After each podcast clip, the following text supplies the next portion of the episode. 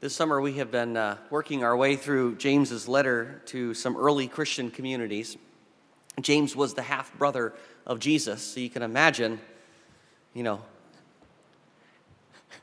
the resurrection had to have been true. Is, is your brother going to convince you that he's the Son of God? Uh, James is he's calling the church to authentic faith. He's calling them to actually put the teachings of Jesus into practice in our everyday lives. And at the core of that vision is a commitment to humility, to setting aside one's ambitions for power and wealth and status and comfort and following Jesus on the path of downward mobility, becoming like a child, becoming like a servant. Uh, last week, uh, James had some, some really harsh words uh, for the rich uh, in his community who were oppressing the poor, especially uh, verses 5, uh, 1 to 6. And he confronts their practice of, of hoarding, uh, withholding wages, living in luxury and self indulgence, and using their power and their wealth to rig the system against the poor. And he said, because of these things, judgment is coming. So James doesn't pull any punches, but of course, you know, most of the people in James's churches were poor. So what does James have to say to them? What word does he have for those who are who are the ones being oppressed? What might it look like for those without power, without status, to live an authentic faith? And James basically says three things to them. He says, Be patient, don't grumble, and persevere. Um, what you're going through is really hard, uh, but be patient. Don't take matters into your own hands. Don't try to even the score. God is a just judge, and he promises one day to set the world to rights. Now, does this mean that Christians should never stand up to injustice? Not at all. It just means that there are certain ways of doing that that are off the table. Christians don't seek vengeance. We don't resort to violence. We don't crucify people in the court of public opinion. We'll dig more into this later, but that's the first command for them be patient. Second is don't grumble, don't condemn the rich, don't look down on them, don't harden your hearts against them. And then thirdly, stand firm, persevere, don't quit, no matter how hard things get. So James says to the poor who are being oppressed, be patient. Jesus will set things right. In the meantime, don't grumble, don't talk smack about your oppressors, and don't quit. Now, let's be honest, none of this sounds very American, does it? James says nothing about, you know, standing on your rights, demanding fair treatment. He doesn't urge uh, uh the poor in these churches to organize and to create a pressure campaign against the rich. He doesn't suggest calling up a few journalists to expose the corruption. None of that. Instead, he says, be patient. I mean, shouldn't he, shouldn't he say, be outraged? We read the list. I mean, those sins should make us angry, shouldn't they? I mean, this hardly seems like good advice. Anybody have questions for James? I do. So let's, let's put James on the dock this morning. Defend yourself, Pastor. First, why the command to be patient. And James would say, because the Lord is coming. The farmer can wait because he knows the rains are coming. He knows there will be a harvest. Likewise, Christians can be patient because we know that one day Jesus will return and he will set the world to rights. He will hold people accountable. He will restore justice and make all things new and therefore we don't need to even the score. Vengeance is mine, declares the Lord. It's not ours. We don't have all the information. Sometimes we say we want justice, but in our hearts, we really want vengeance. We really want to make people suffer. And James says, Be patient because when we take matters into our own hands, often our ego gets in the way. James says, Be patient because God is patient. Psalm 13 says, How long, O Lord? How long before you do something about the evil that's just running amuck down here? How long do we have to wait for vindication, for deliverance? Why are you so slow in bringing about justice? If you have ever desperately cried out to God for justice, God's patience can be an enormous source of frustration. Why is God so slow to bring about justice?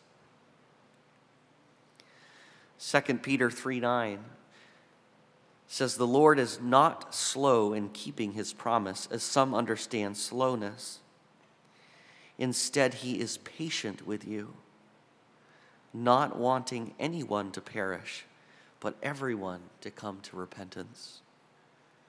Similarly, Ezekiel 33:11 says, "As surely as I live," declares the sovereign Lord, "I take no pleasure in the death of the wicked, but rather that they turn from their ways and live." What's he saying? He's saying that God's patience is actually a function of his mercy. God is patient because he's merciful towards sinners. He wants to give people more time to repent, to turn from our wicked ways and be reconciled to God and to one another. When James says to the oppressed poor, be patient, he's actually inviting them into God's heart. He's inviting them to become merciful, to hold out hope that by God's grace, people can be redeemed people can be changed. Do you remember Zacchaeus, the tax collector? Short little guy, cozied up with Rome, the oppressor. Not only did that, but he used the power of his position to exploit his neighbors, most of whom were poor, until the day he met Jesus and brought him home. And on that day, he said, Here now I give half of my possessions to the poor. And if I have cheated anybody out of anything, I will pay back four times the amount. Sometimes people change. Sometimes self indulgent people become generous. Sometimes exploiters become benefactors. Sometimes persecutors become protectors. We don't know how anyone's story ends. Who will be the next Zacchaeus? James tells us to wait patiently for God's justice in part so that we will become merciful like God is merciful. When I was growing up, my mom had a, a children's bookstore. Some of you have heard this story before. When I was about 10, uh, my mom discovered that her bookkeeper uh, had been stealing money from the business um, tens of thousands of dollars. It was devastating watching how my mom responded was one of the most powerfully formative experiences of my childhood. My mom fired her, of course, and pressed charges, but she also forgave her, pursued her, spent time with her, found ways to show kindness to her.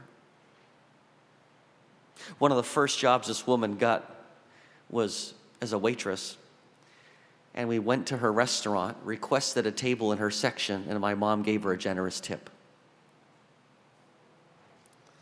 My mom was seeking justice, not vengeance.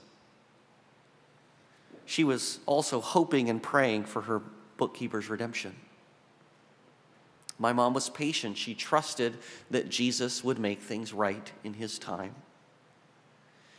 And my mom was hopeful. She really did believe that God could give this woman a new heart. It was a painful experience, it was incredibly stressful. My mom lost her business. And yet, through it all, my mom's heart was being drawn more deeply into God's own heart. We don't become merciful people by living a charmed life we become merciful by suffering at the hands of other people and then asking God to bless them. Which is what my mom did every day, day after day, even as her own losses were piling up.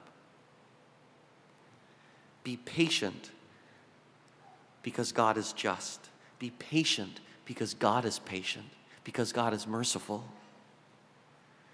James tells the poor and oppressed to be patient so that they will cultivate hope. All justice on this side of the New Jerusalem is incomplete. My mom's bookkeeper had to face a judge. The judge said to her, I am not going to put you in jail, even though that's what you deserve. Instead, you will work for the rest of your life, and I will garnish your wages. And for the rest of your life, Catherine Hodgman's name will be on every paycheck you receive. He was a good judge. Well, the bookkeeper died before she finished paying my mother back. But even if she had paid her back in full financially, how could a judge ever compensate for the feelings of betrayal my mom suffered? For the trust that was shattered between them, for the fact that her store no longer exists. There is no perfect justice on this side of heaven. And if we think that getting even is going to satisfy us, we're wrong. There's an episode of The Office in which Pam, uh, a receptionist, is furious with her boss, Michael, because he's dating her mom. And finally, Michael says to Pam, What, what, what do you want? And Pam says, I want to hit you. That's what I want. I want to hit you. And there's this big lead up, and they get to the end of the episode, and she smacks him across the face right in front of the whole office. And afterwards, she's walking away, and her husband, Jim, comes alongside of her and says, Do you feel better? And she goes, No. No. Vengeance will never satisfy our craving for justice, no matter how much you make the other person pay. When James says, Be patient, he's telling his hearers that one day, one day, our longing for perfect justice will be satisfied. Not because of what we do, but because of what Christ does for us. Until then, we work for justice, we show mercy, and we cultivate hope. Eugene Peterson captures this so well in his translation of Romans 8, in the middle part of that chapter. He writes, All around us, we observe a pregnant creation. The difficult times of pain throughout the world are simply birth pangs. But it's not only around us, it's within us. The Spirit of God is arousing us within. We are also feeling the birth pangs. These sterile and barren bodies of ours are yearning for full deliverance. That is why waiting does not diminish us. Oh, Paul and James would have got along so well. Any more than waiting diminishes a pregnant mother. We are enlarged in the waiting. We, of course, don't see what is enlarging us. But the longer we wait, the larger we become, and the more joyful our expectancy. When we wait patiently for God's justice, when we wait patiently for Jesus to make things right, we are enlarged with hope. And that hope purifies us and even, even causes us to rejoice. We can wait patiently in hardships because the judge is coming. And he will make all things new. And we can wait, wait patiently because God is patient, because God is merciful. And as we wait, we change. We become patient. We become merciful. We become hopeful. All right, so far it's James 1, us 0. All right, what, why does James tell his readers not to grumble? I mean, he even goes so far as to say that if we grumble against our oppressors, we will be judged. What is going on? Well, that word grumble means to criticize or condemn, it's a form of pride to, to grumble against someone is to say, I'm good and they're evil. I'm redeemable, they're not. And we talk like this because for a few fleeting moments, it makes us feel powerful. It makes us feel like less of a victim. Especially when we get together with some other people and, and do it together. The problem is that we are, we're talking about people who've hurt us instead of talking with them. And what we're really doing is we're hardening our hearts against them. We're sealing off ourselves from the possibility of future reconciliation and peace. Jesus said, Do not judge, or you too will be judged. For in the same way you judge others, you will be judged, and with the measure you use, it will be measured to you. Don't grumble, don't stand off to the side in your little tribe and tell yourself that you're good and they're evil. The reality is much more complicated. Instead, we should do what Jesus says in the very next verses. He says, Ask, seek, and knock. And I think this applies to our relationships with one another just as much as it applies to our relationships, our relationship with God. Don't complain about people behind their backs. Speak truth in love to them directly. The next time you gather as a church, I can imagine James saying, last, you know, say something like this. Last week, my wages were withheld and my kids went to bed hungry twice. And see what happens. The next time you gather as a church, say, I cannot afford to support my family on my income, even though I work hard six days a week, and see what happens. We need to have better conversations than complaining about people behind their backs. Grumbling is easy, but it doesn't actually change anything, does it? Change comes through the hard work of speaking the truth in love, being vulnerable, asking for what you need not grumbling is important if we want to have healthy relationships in the church. It's also important if we want the church to have a powerful and effective witness in the culture. If Christians get together to complain and backbite, if a church forms coalitions instead of cultivating unity, guess what? Nobody wants to be part of a community like that. Some of us have, have been in toxic churches and you just want to run away as fast as you can. The church is a community of the reconciled. Christians are meant to be agents of reconciliation, peacemakers. The church is a fellowship of natural enemies who have become family through the blood of Jesus. Don't grumble. Don't even be a safe person to complain to. If somebody comes to you and starts complaining about someone else, interrupt them before they get to the end of their first sentence and say, Have you spoken with them? And if they say no, say, Go talk to them before you talk to me. And if they say yes and nothing happens, say, All right, let's go together.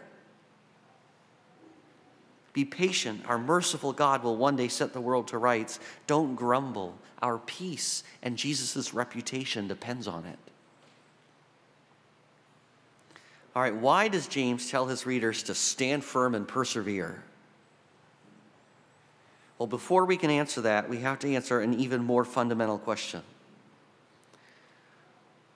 What is a human life for? Why are we sucking wind on this planet? Everything hinges on that question, doesn't it? if the purpose of a human life is to boost one's economic opportunity, or to maximize pleasure and minimize pain, or to gain as much status and power as you possibly can, or to fulfill as many of your desires and ambitions as you possibly can, then everything James has said so far is terrible advice. Completely worthless. But if the purpose of a human life is to know God and become like Him, then James' prescription is absolutely perfect. Do you remember how James's letter began? He said, Consider it pure joy, my brothers and sisters, when you face trials of many kinds. Why? Because you know that the testing of your faith produces perseverance. Let perseverance finish its work so that you may be mature and complete, not lacking anything. God's goal for your life has nothing to do with status, wealth, comfort, ease, fame, followers. It has nothing to do with vacations, homes, promotions, designer pets, or designer children. God is not remotely interested in any of those things. His goal is to make you mature and complete, not lacking anything. And therefore, anything that makes you more dependent on Jesus and less dependent on yourself, anything that makes you more hopeful in Jesus and less dependent on the things of this world, anything that makes you more like Jesus is ultimately good for you. Friends, do we see how empowering this is? Do you see what good news this is?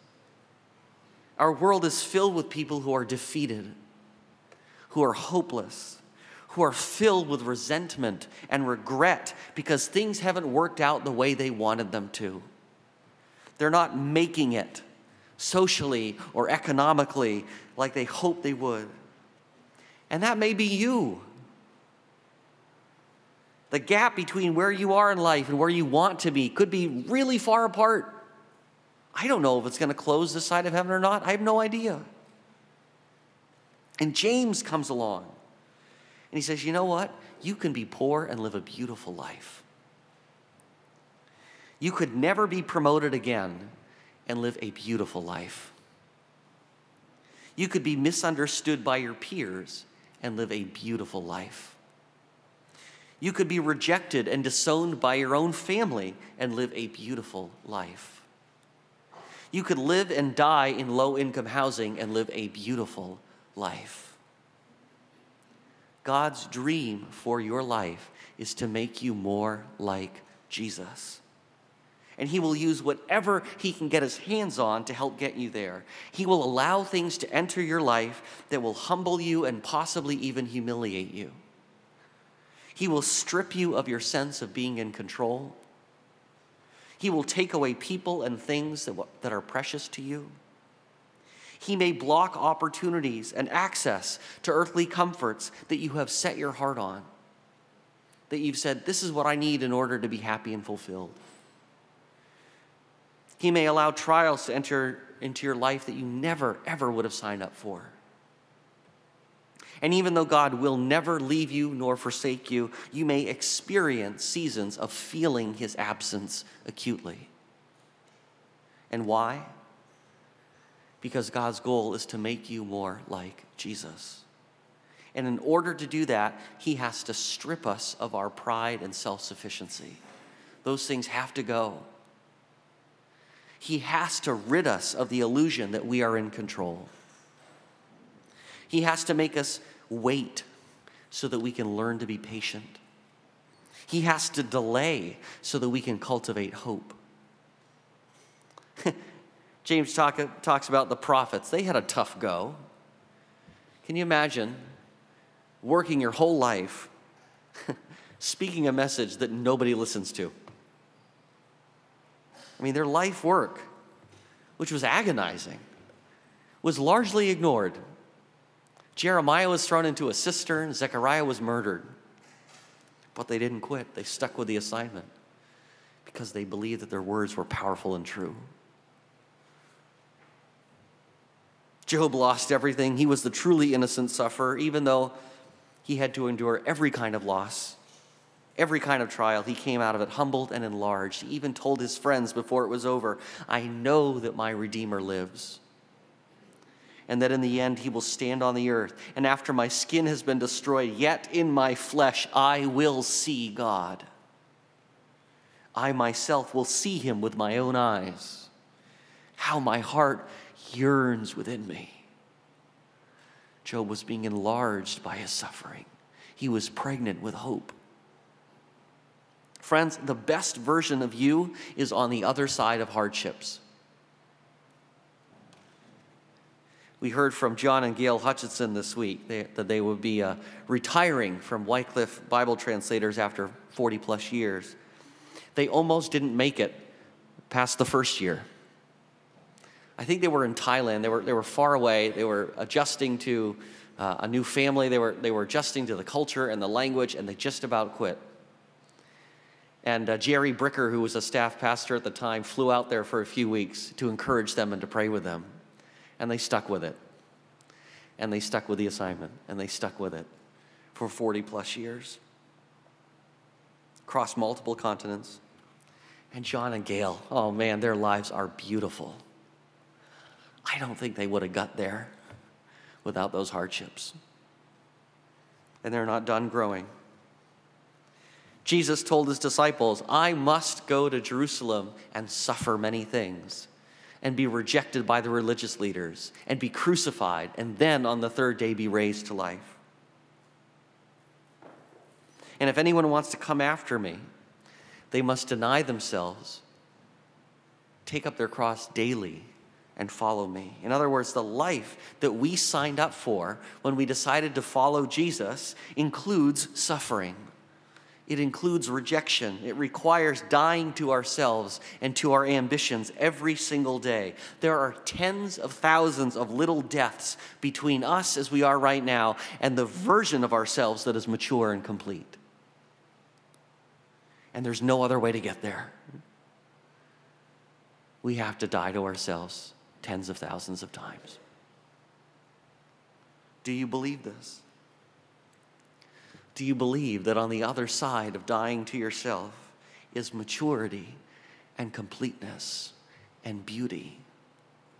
Do you believe that on the other side of hardship is a version of yourself that is conformed more and more to the image and likeness of Jesus, the true human?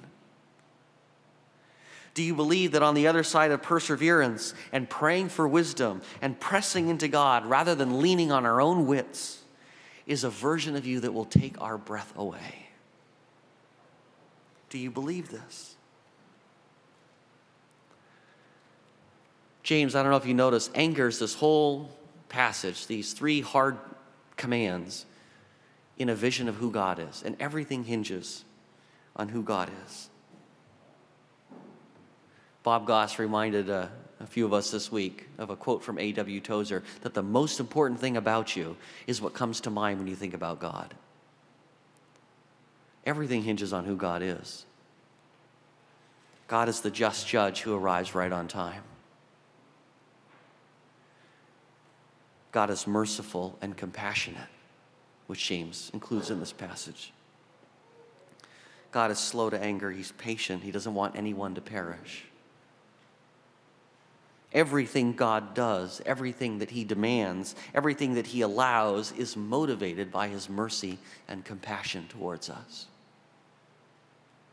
When we face trials, and some of you are facing trials right now, when we face trials, we need to preach the gospel to ourselves we need to remind ourselves and each other of these truths, of who God is. When we have to endure difficult people, or when people harm us or threaten us, or threaten the people we love, when we're ground down by a world that is filled with injustice and oppression, we need to remind ourselves that God is just and that He will one day set the world to rights.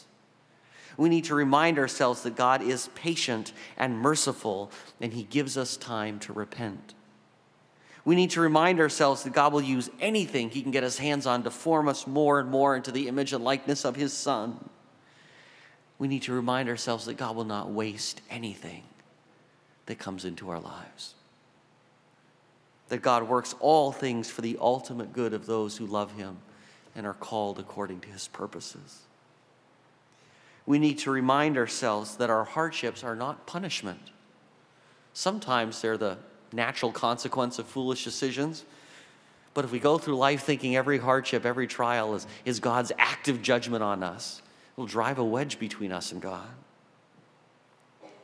Rather, James wants us to know that our hardships are opportunities to press into God, to ask for wisdom, to learn patience, to cultivate hope, to become more like Jesus, to stop trusting in ourselves to stop clinging to worthless idols that cannot save us or satisfy us or forgive us, and instead cling to Christ. All of this points to Jesus, who was not only our just judge, who was not only our merciful Savior, but who is the true human who waited patiently for 18 years for God to say, All right, buddy, it's time to start moving and shaking. Who stood firm in the face of temptation. Who resisted the pressure to put on a false self when the crowd kept telling him what to do. who stood firm in the face of ridicule and rejection, who bowed his head into the wave of God's wrath so that we might experience God's mercy, who endured the cross and scorned its shame so that we could share in Christ's glorious victory. I want to invite our communion servants to come forward. Jesus